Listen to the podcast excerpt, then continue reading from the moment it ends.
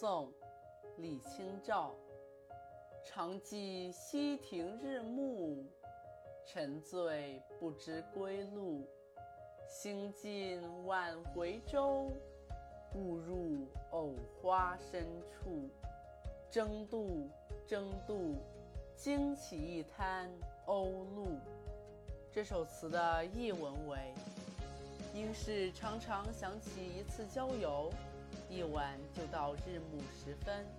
沉醉在其中，不想回家，一直玩到了没有了兴致，才乘舟返回，却迷途进入藕花池的深处。怎么出去呢？怎么出去呢？叽喳声、惊叫声、划船声，惊起了一滩鸥鹭。这首小令用词，选取了几个片段。